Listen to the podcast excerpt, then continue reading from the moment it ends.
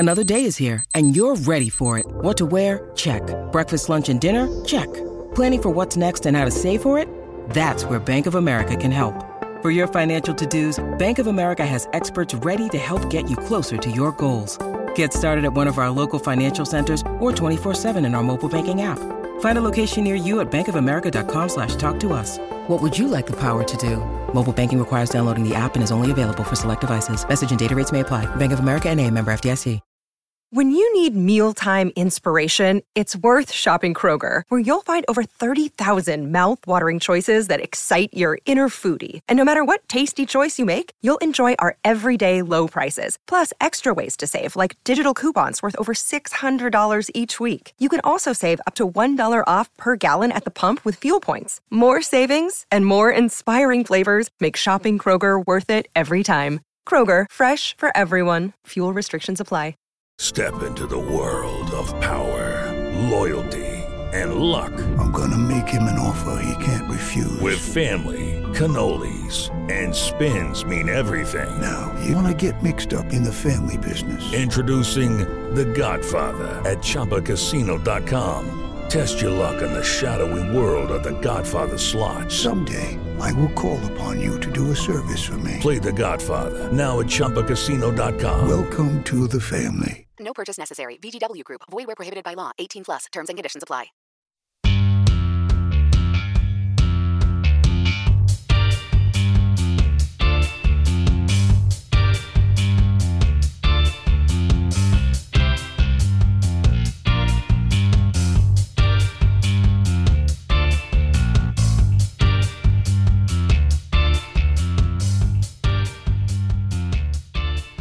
You alright?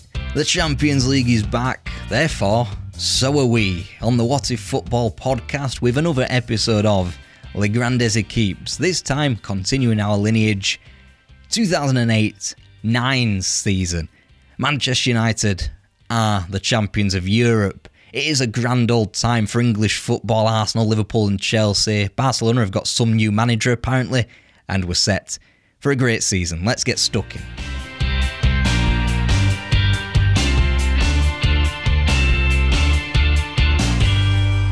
Welcome to the Champions League, to Le Grandes Equipes for the 2008-09 season. And let's start in Italy, why not? In the history of 4 teams per big European footballing nation, so Italy, Spain, England, throw Germany in there, mix them with Italy as we move through the 2010s, I suppose. Italy have had 4 teams for all but one season since 2002-03 into the knockout phase. They've been fairly dominant in the mid-2000s if you look at, especially the 2002-03 season, obviously an all-Italian final for one, but also chuck in there Inter Milan in the semi-finals. Milan's 3 finals across 5 seasons, having a lot to do with the Italian dominance. Of course, we are in a post-Calciopoli world, so Juventus obviously not consistently troubling like they had done prior.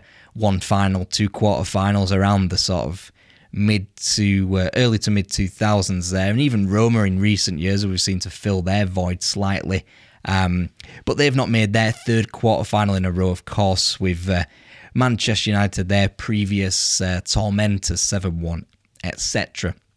Juventus, though, they were back this time.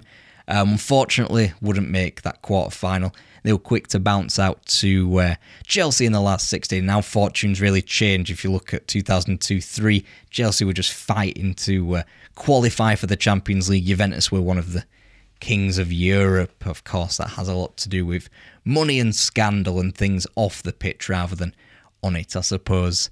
Juventus, so they had a bit of a promising group, really. Went undefeated against the likes of Real Madrid, obviously still record holders at this point, and some new names, some new Eastern European names in Zenit St. Petersburg and Bate Borisov. And in terms of big names missing, like we had Bayern Munich last time out, AC Milan weren't qualified for the first time since 2001-02. Only 2 seasons ago, they were champions of Europe. Even in Jose Mourinho's Inter Milan too, obviously he was gone from Chelsea by this point. His beached in Milan, if you can beach in Milan. But even they didn't make it to the quarterfinals. So Italy really a paltry return here. They were defeated by Manchester United, of course, in the last 16, champions of Europe, form team of the time. How these days feel a long, long time ago, don't they? So it's the first time since 2002, so we're talking here 7 years, that there wasn't an Italian representation in the quarterfinals. Something that's been prevalent in the modern times as well. 2021, 2022, both seasons didn't have any Italian representation in the quarterfinals. And this is why we see the beginning of the end of Italy having four teams in the Champions League. They would lose that, of course, lose that privilege to the likes of Germany. Obviously, that would be rectified by UEFA reformatting in good time. But so Germany, Italy, England and Spain always will have four teams in the Champions League. And who knows how many moving forward as European football becomes more westernized. But in terms of Italian football, whilst it is now, I believe, in my opinion, probably one of the more entertaining products of football on the continent, if I was going to choose a game that wasn't the Premier League to watch, it would be probably between Serie A and the Bundesliga for me at this time, depending on, you know, obviously who's playing. But if it was a game that I didn't have much care for, it would probably be Serie A or the Bundesliga, but in that case, it is teams from Spain, England, PSG sometimes as well, who are making the latter stage of the Champions League, and rather it's German teams, outside of Bayern, of course, and Italian teams who tend to be the ones who are picked off quite quickly in the knockout phases of the Champions League, whilst we have a rather a Spanish, an English, sometimes Bayern dominated competition currently. Hopefully that changes. We see more representation around Europe. And speaking of Bayern, well, in 2008-09, they're fully in the wilderness years here. They missed the prior season, shockingly having to make do with a UEFA Cup game at home to Bolton, of course. And they had returned as German champions. We were soon to see Louis van Gaal. And really, to be fair, in terms of Bayern, they'd not really troubled the elite since the 2001 final that they, of course, won their long-awaited fourth European Cup. We've seen them get a quarter-final exit in 2002, group phase exit in 2003, and then a myriad of last 16s and quarter-finals, which they alternated on before dropping out of the competition altogether. Had they qualified the prior year, the pattern states of last 16 quarter-final, last 16 quarter-final, it would have been a last 16 exit anyway, and this essentially just skipped that last 16 exit and goes straight back to a quarter-final defeat. Now, perhaps understandably here though, a defeat against an incredibly good Barcelona team. Bayern did traverse the groups undefeated. They put 12 beyond Sporting in the last 16 across two legs, of course, and you've got here a rejuvenation really of Tony Cruz, Miroslav Klose, Frank Ribery, Bastian Schweinsteiger. We would see Arjen Robben. We would see Thomas Muller going forward. And obviously with Louis van Gaal, you have there the beginnings of a Bayern team that are on the way up. But for now, it's foundational stuff. It's getting beaten by a team that are probably the best in Europe. We'll discuss it later on, of course, being 2009. But a good start to maybe rising from the ashes in terms of European football. Now, of course, in Germany, Bayern were obviously not the 10-in-a-row behemoth that they are now, but they were quite regularly champions of Germany. You dip it out a little bit for a Wolfsburg or a Werder Bremen, sometimes even a Borussia Dortmund. But they were there or thereabouts and always in the top one or two, with very few exceptions. Obviously, the previous 2 years were some of that, but they are on the way back up. In terms of Real Madrid, though, in European football, they're still struggling.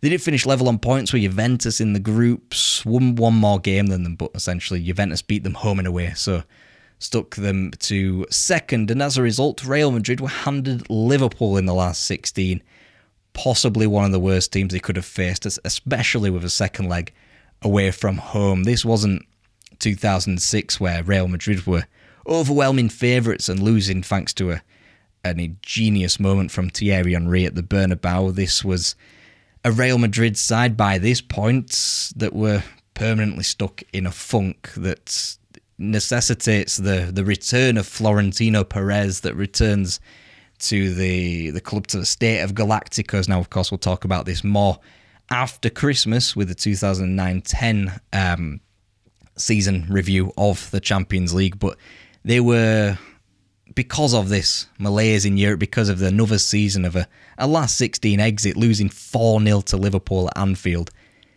it does necessitate this return to the Galacticos, to potentially doing what Bayern Munich were on a similar course to do, and they would obviously become entangled in semi-finals and the like in the Champions League.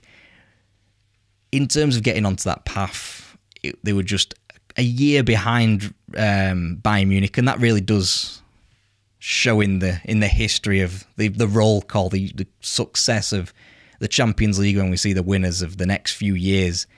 Bayern Munich come first, Real Madrid shortly follow afterwards, and it was just essentially that Real Madrid were on the path a little bit behind Bayern Munich, and it does show in this season as well. And the intervention was welcomed at the Bernabeu with the eye-opening loss at Anfield. In terms of Liverpool, they had come across an incredible formula. Of course, they had Fernando Torres come in the prior season. By this point, Rafa Benitez had struck gold, essentially. Fernando Torres as the number 9, Steven Gerrard further forward as the number 10. You've got Javier Mascherano and Xabi Alonso. If you think about that midfield now, that is an incredible midfield 3, isn't it? And you've got, obviously, your likes of your Dirk Kautz doing the busy work out wide, and he was an underrated but phenomenal player for Liverpool at the time. It was a first title push for a generation, a team that in Liverpool, they were resigned to just good cup runs now, of course, 2001 being the landmark for that, but also, of course, the Champions League runs in 2005, 2007, and here with the potency up front and probably the best midfield of the time in terms of the Premier League, certainly.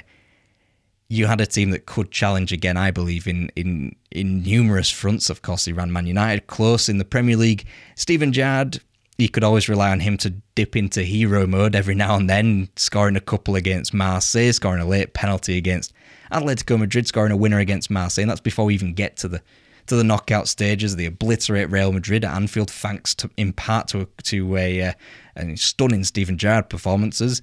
And it essentially puts the entirety of Europe on notice. They get to the quarterfinals, and who's waiting for them there than an old familiar? And we'll check them out after this short break when we banish the pretenders to the first half of the show and look at the true contenders for the European trophy. Welcome back. Yes, we are still in the noughties. This is still noughties nostalgia. So when I say Liverpool have got an old familiar in the Champions League, of course we mean it's Chelsea. So Chelsea were long ago got rid of Jose Mourinho. They shockingly got rid of Avram Grant after that 8 months of haze, I guess. And now they were back in the market for a supremely successful manager, and they handpicked a guy who had taken Portugal to the brink of success, that had run roughshod over Brazilian football, winning the World Cup, their 5th and so far final World Cup.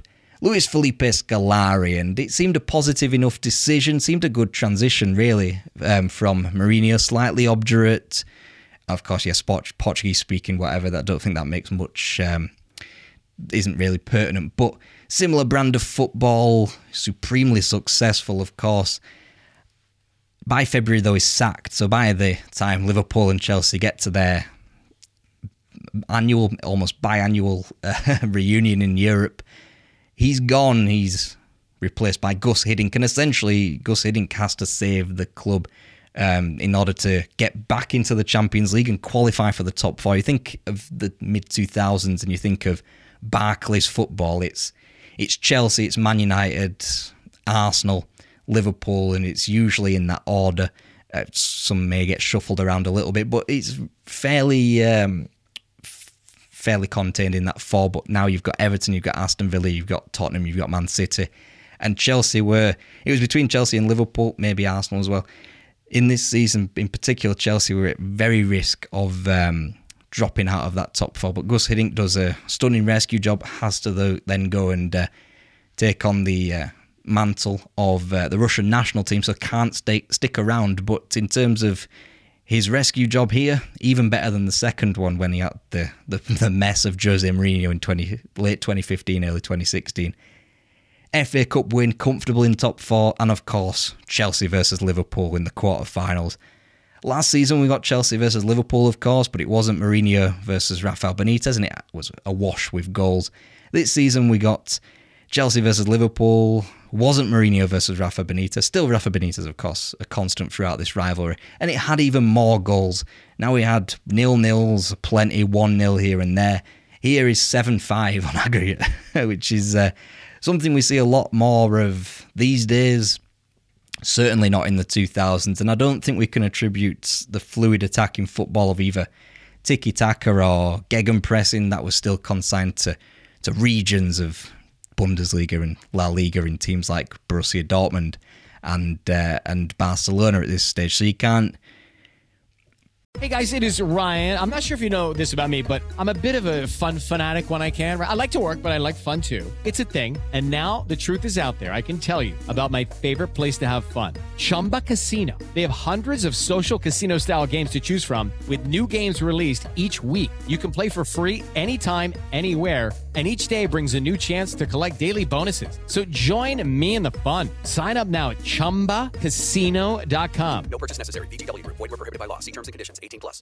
Hello, it is Ryan, and I was on a flight the other day playing one of my favorite social spin slot games on ChumbaCasino.com. I looked over at the person sitting next to me, and you know what they were doing? They were also playing Chumba Casino. Coincidence? I think not. Everybody's loving having fun with it. Chumba Casino is home to hundreds of casino-style games that you can play for free anytime, anywhere, even at 30,000 feet. So sign up now at ChumbaCasino.com to claim your free welcome bonus. That's ChumbaCasino.com and live the Chumba life. No purchase necessary. VGW. Void where prohibited by law. See terms and conditions. 18+. Praise this for the attacking football that swept the continent, because football is still really in between these two sort of modes. Defensive football we were just about to creep out of with, you know, the prevalence of Mourinho and Benitez winning the big ones. We were sort of in between here. In terms of 7-5 on aggregate, this is probably something that you'd see more in 2022, not so much in the 2000s, a bit of an outlier, really. And in terms of a constant, in terms of English football, we had Arsenal. We had Arsene Wenger, of course, but Wenger had one hell of a transition on his hands. I mean, of course, we're a long way off the transition that Wenger was forced into with no money and all his legends leaving. So we have the likes of Aaron Ramsey, Samir Nasri, Andre Ayew having joined the likes of Adebayor, Van Persie, Theo Walcott. Jack Wilshere as well you could throw into there. They'd had a fairly young roster of exciting players, and in terms of their most recent experience in the Champions League, you've got looking at a last 16 exit, you're looking at a quarter-final exit as well. In terms of Champions League here, the turning point is a last 16 at the Olympico.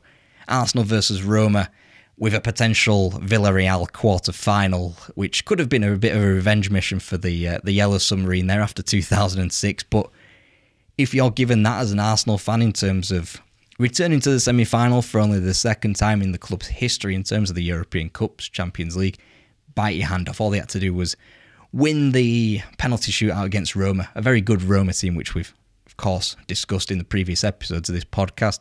And they do so, and that's a bit of a catalyst for Arsenal. Arsenal's 3-0 win at Highbury, much different from the 1-0 across two legs in 2006. And the semi-final against Manchester United, who I believe had lost a tiny little bit of fluidity, really, in plumping for Dimitar Berbatov ahead of course, Carlos Tevez. Serves to alienate Tevez. We'll obviously dig deeper into his time in the Champions League later on, with a different club, of course. And we have Cristiano Ronaldo on the brink of an exit. Obviously won the European Cup, scored a goal, may have missed the penalty in the shootout, but a European champion nonetheless. He was given 12 months. He could leave under any circumstances, given a bid from Real Madrid was fairly imminent with their soon-to-be revitalised Galacticos philosophy. So you have here essentially two names out of the door for United. A little bit less fluid than in the previous season, but still an experienced core and incredibly astute defence. Patrice Evra, Vidic, more than acclimatised to the club now. Rio Ferdinand, of course, rock at the back. Edwin van der Sar, likewise. Gary Neville was even back and rotated in and amongst with Rafael da Silva. And they needed to be resolute. You've got Villarreal. So in terms of the 2000s, Manchester United and Villarreal, automatically 0-0. That was just the done thing. They've played each other a number of times. Every game has been a draw. So that is what happened here. 0-0, both home and away, as it was in 2005. Only this time, obviously, Manchester United qualifying. That was in the midst of a tough away day at Celtic, a bit of an unknown against Aalborg as well, but 4 points was taken from each of those, and it necessitated qualification. And even with Ronaldo on the way out, almost an open secret that it was leaving, whilst he didn't hit the goal heights of 2008, I don't think he was ever going to do that really in terms of the Premier League at the time, 42 goals in that season. He was still incredibly important, so a header against Inter Milan, Jose Mourinho's Inter Milan, a very good team, in the second leg at Old Trafford in the last 16. And then, put it bluntly, the Thunder Bastard to end all Thunder Bastards against Porto in the Dragão. Pretty nervy 2-2 draw at Old Trafford in the quarterfinals, and then an absolute bolt from the blue to beat the Blues in Porto. And then his performance in the second leg against Arsenal was just heroic, wasn't it? The free kick, which tries to outdo the Porto goal. I would say I can't tell if it's a bit further out. Obviously, it's on an angle. I mean, the goalkeeper should save it, in my opinion. Obviously, hit at some speed. 35 yards out, there's some time to react. In terms of the Porto goal, it's a bit higher up and a bit more in the corner. You can probably blame Manuel Almunia for that goal, but in terms of the breakaway goal in the second half to make it 3-0 on the night, 4-0 on aggregate, really shows United's dominance, shows Ronaldo is the best player in the world at that time. At that time, he does hold the number one up to show he is the best, to denote that to the Arsenal fans in attendance at the Emirates, which meant we had a final that pitted Manchester United with Barcelona, who had undergone quite the change since we last discussed them in the Champions League, losing to Man United in a 1-0 aggregate loss in the semi-finals a prior year. Key players such as Ronaldinho, Deco, they were gone. Frank Rijkaard was gone as manager, and in their place was the returning name of Gerard Piqué from United. Dani Alves signed from Sevilla, and Sergio Busquets plucked from the vaunted academy of La Masia, and, of course, a La Masia product in terms of as a player and as a manager too, Pep Guardiola, which changed the entire culture at the club, changed Barcelona incredibly. How Samuel Eto'o might have gone had Guardiola had all of his way, but unfortunately he made do for the time being. We'd have to wait a little bit to see Lionel Messi shunted into that number 9 role. But we have Thierry Henry on the left, Lionel Messi on the right, and what is now considered a legendary midfield, if not the best midfield of all time. I probably would state that he's the best midfield of all time, but in terms of its time, certainly. Busquets, Xavi, Iniesta, ludicrous. And then you've got a defence, really, that an all-time defence as well. You've got Alves, who allows Messi to come inside as a false 9, 10, whatever number you want to attribute to him. You've got Eric Abidal, supremely good defender, and then Gerard Piqué, Carlos Puyol at centre-half. It's just an all-time great team, isn't it? And there's nothing I can say that will improve their stature here. They're just football at its fluid best, football that is seen as the right way to do it. 4-3-3, ultra fluid, obviously the descendants of Johan Cruyff, both as a player for the Netherlands and as a manager for Barcelona. The 70s, the 90s, we wait another generation and we have got essentially their offspring, and it is born out of, obviously, Guardiola, him being plucked from La Masia in the early 90s and now some 20 years on, births quite possibly the greatest club team ever. Will, of course, charter their highs and their slightly lower highs in the next three episodes of this podcast when we look at Champions League here. But the scoring by the bucket load, all 11 players are intrinsically linked, almost telepathically. Basel, Sporting, Shakhtar, Lyon, even Bayern Munich absolutely wiped the floor with. The semi-final, though, it was 0-0 at home to an English club, just like the prior year. Once it was Manchester United, now it's Chelsea. And the return leg in England, the opponents score an early goal, just like the prior year. Here it's Essien, then it was Paul Scholes.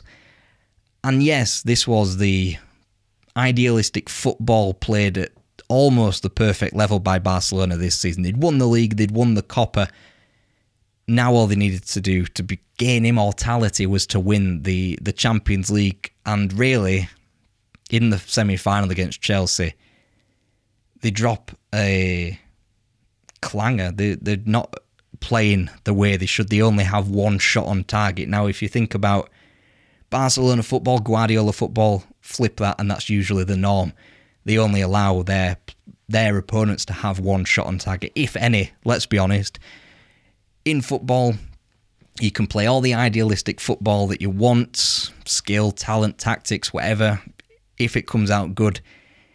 Normally, sometimes you have an off day. This was Barcelona's off day, but the thing that caught Barcelona here in this night, for me, at Stamford Bridge in April or May 2009, whatever it was luck. They strike lucky with numerous penalty decisions that go their way. Yes, there's no conspiracy because Eric Abidal gets sent off. There's no conspiracy to have Barcelona win the Champions League. Sorry to disappoint you, but there is that luck. And in terms of Andres Iniesta's goal, he's not that type of player to absolutely just thunderbolt one into the top corner. He does so, catches it incredibly cleanly, goes into the top corner. Barcelona escape with the away goals victory. And yes, the history of post Mourinho and pre-Ancelotti Chelsea's fit into a very small window, and it's not seen as, you know, great football, not really successful football. And Guardiola's Barcelona is this huge monster of how football should be. But on that night, Chelsea were by far the better team. And luck plays a part, and luck. Somewhat luck, Darren Fletcher being suspended for the final, but Barcelona outplay Manchester United, not to the extent that we would see in a couple of years' time, but that's for another episode. Barcelona, all they have to do essentially is withstand Ronaldo in God mode for the first 10 minutes, where he flashes about 5 or 6 shots wide. He knows he's leaving, he wants to leave on a high with the Champions League, of course, and he's trying to do everything himself. But then when the game settles in, the midfield gets a chance to gain control. Then you see Barcelona at their, not quite their peak, but quite close to it in this season. Samuel Eto'o scores their opener and Lionel Messi scores their header. It's not quite men against boys as what the 2011 final is, but it is certainly a Barcelona team vastly improved on the performances where they lost to Manchester United the prior year. And, of course, Manchester United had lost a little bit of something since the previous year. Barcelona gained immeasurably, in my opinion, obviously, with the transition. Not so much in terms of players, but obviously manager. And here you have quite a clear 2-0 win for Barcelona. Well-deserved, obviously. And we'll see. We'll chart Barcelona's dominance, rise and rise again as treble winners here, but there is a lot more to give. Tactically, they change pretty much most years. We see Guardiola in the new camp dugout, and we will move forward with them going forward into next year. But next, on Wednesdays on the Sports Social Podcast Network, we've got World Cup content. Yes, it's about time we tick down the weeks, the days, the minutes until the World Cup. And from now on in, essentially, the What If Football feed on the Sports Social Podcast Network is dedicated to the FIFA World Cup, to the Jules Rimet, I guess it would be a pithy way to call the podcast, wouldn't it? But that is how we are going to be releasing content right up until the end of the year. World Cup, World Cup, World Cup, World Cup, until your ears start to bleed. So hopefully you enjoy that one.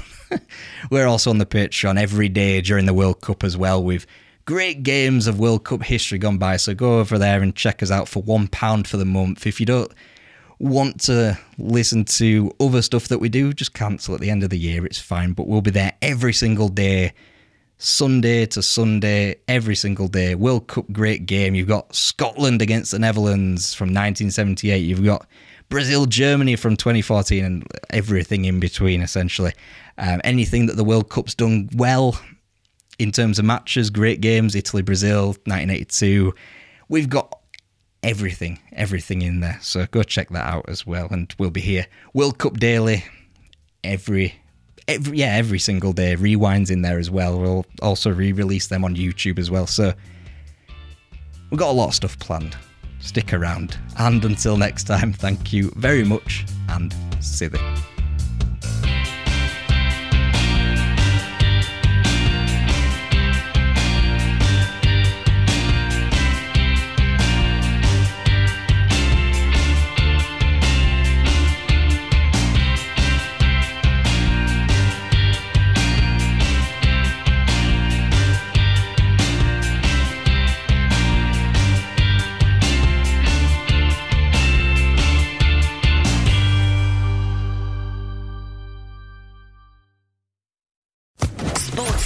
Podcast Network. Lucky Land Casino asking people, what's the weirdest place you've gotten lucky? Lucky? In line at the deli, I guess? Aha, in my dentist's office.